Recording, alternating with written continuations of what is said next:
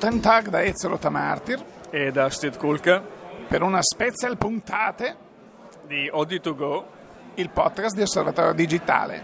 Puntata che eccezionalmente esce dalla programmazione settimanale di Odi2Go perché c'è Fotochina, noi siamo a Colonia come avevamo preannunciato, il nostro direttore ha l'ottava birra, quindi lo possiamo dire a questo inizio un po' mm, così... Eh, abbastanza allegro, ma eh, è stata una giornata, la prima giornata neanche di Fotochina in realtà, perché Fotochina comincerà domattina, martedì. Il lunedì è dedicato tradizionalmente alle presentazioni e alle conferenze stampa riservate ai giornalisti e al tour eh, di Fotochina quando ancora non ci sono le fiumane di persone, di visitatori e quando ancora gli stand tra l'altro sono in piena costruzione, quindi anche con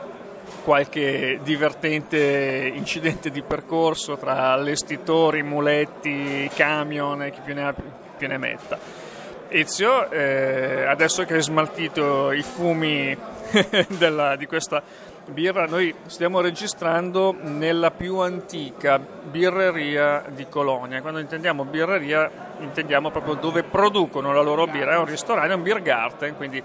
dove si mangia, si beve la birra prodotta da, da questi simpatici signori che appena vedono un boccale che sta per eh, svuotarsi, riportano e non si può dire di no perché si fa una brutta fine direi. A parte mm, le facezie, Ezio, questa giornata, questo primo assaggio di fotochina, ma sì, qui da Pafgen, appunto questa antichissima birreria di Colonia, eh, che abbiamo pensato di coinvolgervi, nel senso che ci sembrava carino così portarvi un po' l'atmosfera de- de- della vera Germania. E tutto è cominciato stamattina, presto, con la prima conferenza stampa di Samsung che ha proposto un'anteprima mondiale. Esatto, noi in quell'occasione abbiamo iniziato a registrare a caldo eh, le impressioni di quello che succedeva, di quello che poi è stato annunciato. Quindi sentiamo un flashback di questa mattinata.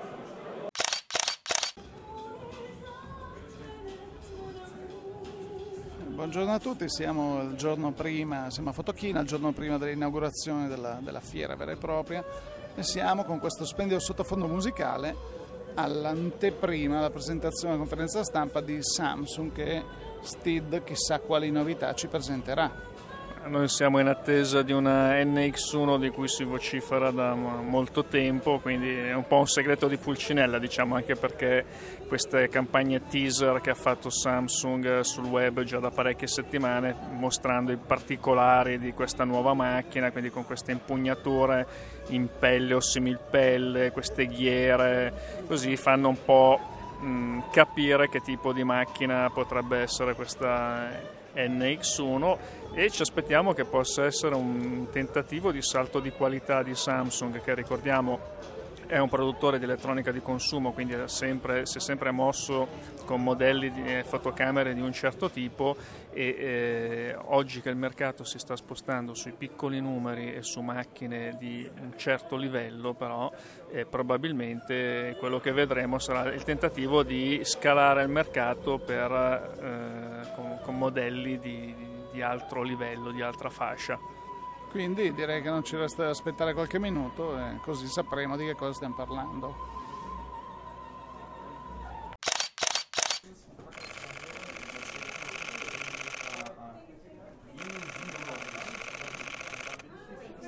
Quello che abbiamo appena finito di ascoltare, Ezio, è il rumore della raffica della NX1. È terminata la presentazione e effettivamente diciamo che è andata un po' come ce l'aspettavamo. Abbiamo visto una macchina mirrorless, ma decisamente diversa dalle mirrorless che siamo abituati a vedere e secondo le caratteristiche direi che tendono un po' a cambiare anche il livello del mercato di queste macchine. Eh sì, la macchina è impressionante, tra l'altro verrà proposta così indicativamente, il prezzo è segreto, ma dovrebbe essere intorno ai 1499 dollari per il solo corpo. Eh, la macchina eh, segna un balzo in avanti notevole per quelle che sono le caratteristiche tipiche delle, delle, mirrorless fino ad oggi, quindi oggi avevamo delle mirrorless, fino ad oggi avevamo delle mirrorless anche molto potenti, mm, vediamo le Alpha 7 così, con però un problema eh, sulla velocità, abbiamo sempre detto eh sì però un domani anche il fotografo sportivo di moda che si trova a dire porto in giro qualcosa di più leggero, ma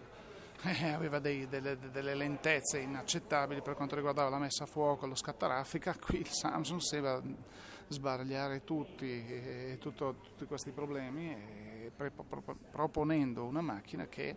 mi fa 15 frame al secondo con un buffer che ne permette di scattare tanti altri.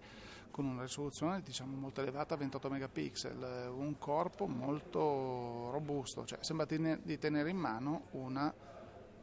reflex di fascia media steed, cioè di quelle che siamo abituati a vedere, tipo, non so, le, le Canon della serie 1100, così, cioè siamo su quelle dimensioni e invece abbiamo di fronte, abbiamo in mano una macchina molto potente. Assolutamente, abbiamo una macchina che ha questo sistema autofocus che ha dei numeri eh, decisamente interessanti perché um, ci hanno fatto vedere questi 205 punti eh, autofocus, 95 punti a croce, ci sono tutta una serie di numeri che poi troverete, 109 punti a croce che poi troverete sul comparatore di fotoguida, come sempre. Eh, un autofocus che arriva a 55 millisecondi eh, di, di velocità e altro punto normalmente critico in questo tipo di macchine, il mirino eh, elettronico, anche questo con 5 millisecondi di latenza, quindi direi che siamo veramente nei,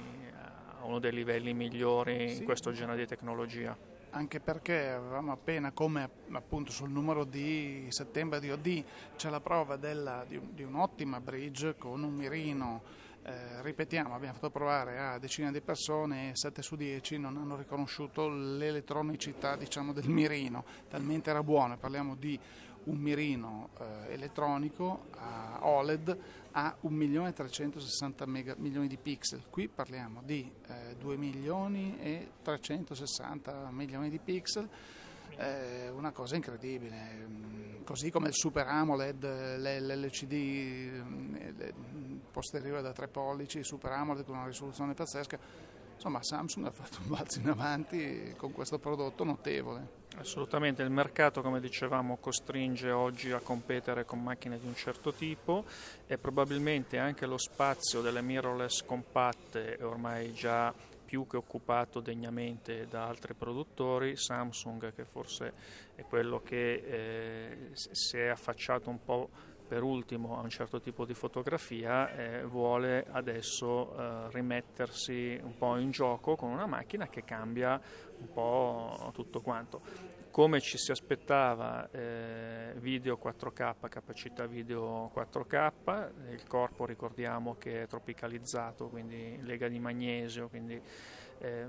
anche leggero e per fortuna perché provata, presa in mano, insomma la macchina è importante come, come peso, come robustezza, è veramente la sensazione che normalmente si ha quando si prende in mano una reflex.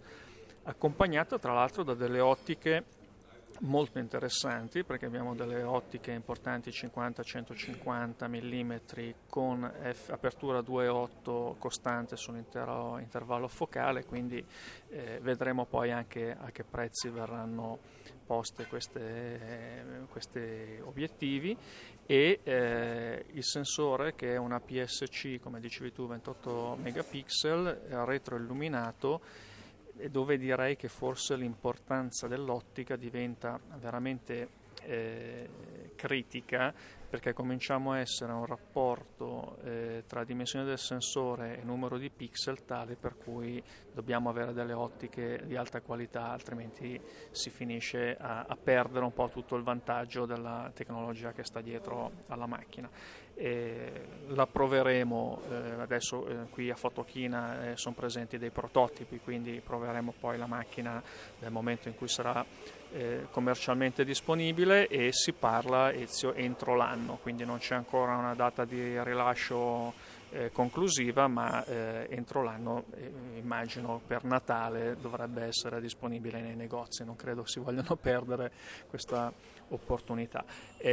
diciamo che qui si apre una nuova categoria di mirrorless e eh, per quanto riguarda i produttori di reflex eh, di fascia bassa o anche media eh, è una concorrenza che può anche dare fastidio, anche se poi dopo come sempre accade in questi casi non sono solamente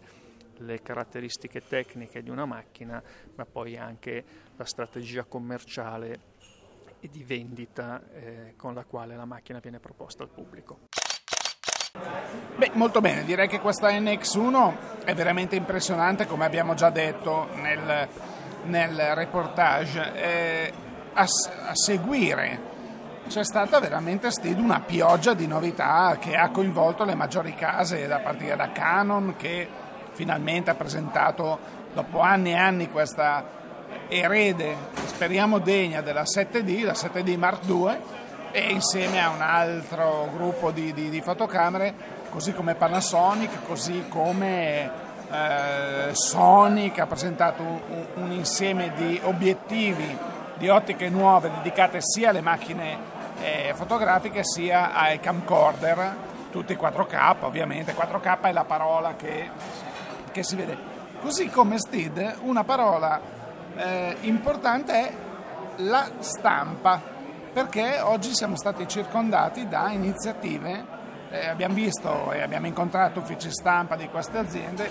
anche aziende che vivono la loro realtà solo nel suolo tedesco, però eh, che propongono con degli stand giganteschi tra l'altro tutti i sistemi di eh, finalizzazione della stampa, che può essere la stampa mm, per un quadro, per un eh, fotolibro, per un poster e così via, sembra essere questa la, la 4K e la stampa, cosa ne pensi? Sì, assolutamente, diciamo che oggi c'è in circolazione, o meglio neanche in circolazione, eh, ben eh, nascoste all'interno di hard disk, schede di memoria, chiavette e quant'altro, una quantità di fotografie impressionanti. La parola d'ordine dell'industria in questo momento sembra essere quella di togliete le vostre fotografie. Ecco, ecco, qui la, la, birra sta finendo ed in diretta è arrivata. eh, il nostro direttore sta cercando di rifiutare il nono boccale di birra. no, eh, dicevamo, la, la, parola d'ordine del settore sembra essere proprio quello di dire togliete dai cassetti le vostre fotografie, anche perché, come diceva Max De Martino proprio la scorsa settimana a questi microfoni, eh, noi mm, stiamo creando una generazione che rischia tra qualche decina d'anni, se non meno, di aver perso tutti i ricordi. Noi andiamo a prendere gli albi di fotografia di famiglia, di queste foto di inizio del XX secolo, sono ancora bellissime, visibilissime e sono un patrimonio familiare e culturale e rischiamo effettivamente con il fatto che i supporti digitali sappiamo benissimo che non sono eterni, possono essere soggetti a, a qualunque disastro, errore, guasto, col fatto che i formati nel tempo cambiano, i computer, i dispositivi su cui si vedono le fotografie cambiano, quindi l'industria sta puntando molto su questo. Eh, promuovere la stampa ogni, di ogni ordine e grado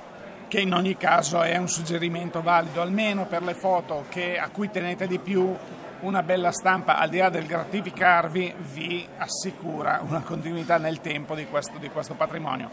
Volevo, volevo, dire una cosa ai nostri ascoltatori, soprattutto a quelli che amano la, eh, così, la stampa immediata. Polaroid ha presentato alcuni prodotti, c'è questa nuova macchina fotografica che per tanti anni è stata così promossa come eh, un'idea sui social che invece adesso ha realizzato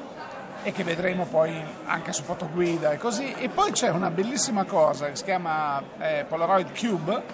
che è un cubetto piccolino, cosa sarà? Steve? Sarà un paio di centimetri di, di lato che vi permette di così attaccarvela al casco della bicicletta, al casco mentre sciate, al casco mentre andate in moto, eh, al casco mentre fate la doccia, alla cuffia mentre nuotate, fate quello che volete e vi permette di riprendere quello che accade. È molto simpatica, tipo, è, una, è una micro GoPro per intenderci, una fotocamera, un'action camera piccolina ed è una delle cose che abbiamo visto oggi girando tra gli stand. Tra gli stand abbiamo visto anche la Lightro, caro della Illum che se ne era parlato e poi invece questi hanno fatto uno stand pazzesco e poi vi relazioneremo su quello che accade nei prossimi giorni. Sì, eh, abbiamo visto, eh, poi tornando un attimo alla stampa, Ezio, eh, aziende del calibro di Kodak, eh, questa nuova Kodak che riparte con un nuovo marchio, un nuovo management, nuove strategie, così come anche Epson, questa attenzione al fotolibro e ai chioschi per poter stampare da qualunque dispositivo in negozio, mandare le foto via internet per poi ritirarle in negozio. Quindi c'è anche una ricerca di soluzioni che possono interessare i retailer, quindi i negozianti. Ah, tra l'altro anche una cosa che mi hai fatto venire in mente perché siamo passati dallo stand Fujifilm dove c'erano eh, così le presentazioni della nuova XT1 Silver piuttosto che della nuova eh, X100T eh, e c'erano anche delle nuove Instax che sono sempre queste fotocamere stampa, eh, che stampano al momento istantanee ma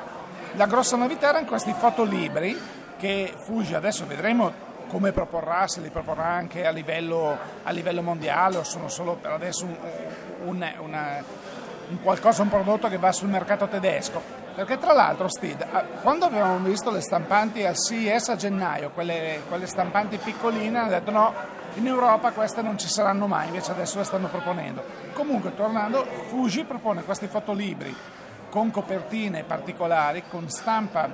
la, la, la, la carta è di qualità fotografica, ma anche, hanno anche un dispositivo video che, dove permette di montare dei video così, tu apri il libro e si muove, delle cose molto belle, insomma, molta attenzione verso il fotolibro. Sì, in seconda di copertina praticamente uno apre, c'è questo display anche abbastanza molto grandino, sottile. molto sottile ma di dimensioni direi abbastanza grandine perché mm, mi sembra visto io direi come uno smartphone, eh? siamo forse anche qualcosina 5, di più, 5-6 pollici. E ed è veramente particolare, quindi c'è poi tutto il sistema di alimentazione, di ricarica, eccetera. Sono fotolibri che vengono proposti intorno ai 140-150 euro, quindi sono delle cifre eh, abbastanza importanti, specialmente adesso all'inizio, poi magari dovesse affermarsi come prodotto, senz'altro poi bisogna vedere se da qui a un tot di tempo sarà solamente Fujifilm a proporre una, un fotolibro di questo genere. Beh, perché poi c'è anche, cioè, adesso abbiamo trovato anche questo marchio che si chiama White Wall, che propone delle stampe di qualsiasi dimensione. Voi abbiate una fotografia, desiderate farla, eh, incorniciarla su alluminio, su eh, carta fotografica pregiata, su materiale plastico, con il vetro, con il plexiglass, con la cornice, senza cornice, con eh, delle forme stranissime, quasi tipo on demand. Eh, c'è, c'è molta, veramente molta attenzione alla stampa e anche a dei supporti che sono insoliti perché questi di White Wolf hanno anche delle, diciamo, dei, dei, prodotti che sono di arredamento quasi e anche delle cose bellissime perché abbiamo visto delle cose di grandi dimensioni, molto belle. E poi ragazzi ci vogliono le foto, però non è che il contorno c'è, il supporto c'è, poi se la fate bruttissima rimane bruttissima però. Ezio si pensava, qualcuno aveva detto sarà un fotochina un po' in tono minore e per tanti motivi. Eh, girando tra gli stand in allestimento di oggi, anche qualche stand terminato, anche grosso, non mi sembra che poi ci sia stato tutto questo eh, disarmo del settore fotografico. Non è magari il fotochina di un po' di anni fa, però mi sembra che insomma, eh, le case quantomeno uno sforzo, un investimento per esso ce l'abbiano fatto a tutti i livelli. Ma guarda Steve, abbiamo girato, abbiamo visto anche gli stand dei nomi più famosi tipo Canon, Panasonic, Sony, eh, Nikon, eh, sono enormi, quindi hanno mantenuto le posizioni di qualche anno fa e anche di due anni fa. Bisogna vedere tipo nelle halle, nelle hall, quelle un po' a lato dove... Eh, quattro anni fa e due anni fa erano cresciuti molto, eh, molto, era cresciuta molto la presenza di questi produttori cinesi di accessori, in questi giorni vedremo, perché ovviamente oggi non abbiamo fatto i chilometri a piedi per andare a vedere, li vedremo nei prossimi giorni. Però direi che tutti quelli che contano, per esempio, nel, adesso non ricordo esattamente, forse il padiglione 4, eh, poi magari sarà il 3 adesso, prendetelo per quello che è perché oggi abbiamo girato veramente tanto, c'è, dove c'è il padiglione dell'illuminazione, abbiamo visto un padiglione di Brown Color, un padiglione di Elincrom, un padiglione di Profoto che sono ragazzi giganteschi, quindi cioè, questa gente ci crede che, che ne dicano. Le solite Cassandre, ah no il fotochina non è più quello di una volta, e la prossima volta, se vi capita, se volete fare al di là di un bel giro a Colonia, mangiarvi dei begli stinchi, bratwurst, bevi 20 birre in compagnia, vale la pena perché quando siete in una situazione di questo genere vedete quello che accade nel mondo della fotografia nei prossimi 12 mesi. Sì, anche perché noi abbiamo visto eh, la presenza anche di piccoli operatori, piccole aziende con dei prodotti innovativi, magari qualcuno già lo conoscevamo, eh, arrivano magari con budget all'osso, si capisce che sono investimenti fatti con molta attenzione, ma comunque ci sono, perché Fotochina rimane da quello, dall'anteprima di oggi, mi sembra di poter dire, rimane ancora la vetrina mondiale della fotografia. Per quanto il mercato si possa spostare verso la Cina, eh, verso l'Asia e tutto quello che di solito viene detto nelle analisi di mercato, però direi che il, il punto di riferimento è ancora qui. Beh, Steve, comunque adesso è inutile che te diamo i nostri ascoltatori con altre informazioni che poi troveranno su fotoguida, su osservatorio e via dicendo già tra l'altro nel comparatore trovano un sacco di dati di macchine che non sono ancora ufficialmente state presentate perché sono domani, quindi comunque al di là di questo direi concentriamoci su l'Unterberg, qui fiumi di Unterberg che stanno arrivando, il dolce e quindi salutiamo tutti, vi abbiamo coinvolto nella nostra cena di Colonia, però adesso andiamo a finire. Assolutamente, quindi appuntamento sui social, appuntamento su Fotoguida per tutte le notizie del caso e eh, poi appuntamento con Odi2Go per questi altri podcast estemporanei in attesa poi del podcast settimanale riepilogativo globale globalissimo diceva qualcuno tempo addietro di venerdì di questa settimana. Quindi da Colonia e da Steve Kulka e da Ezra Martir grazie per l'ascolto. Guten Nacht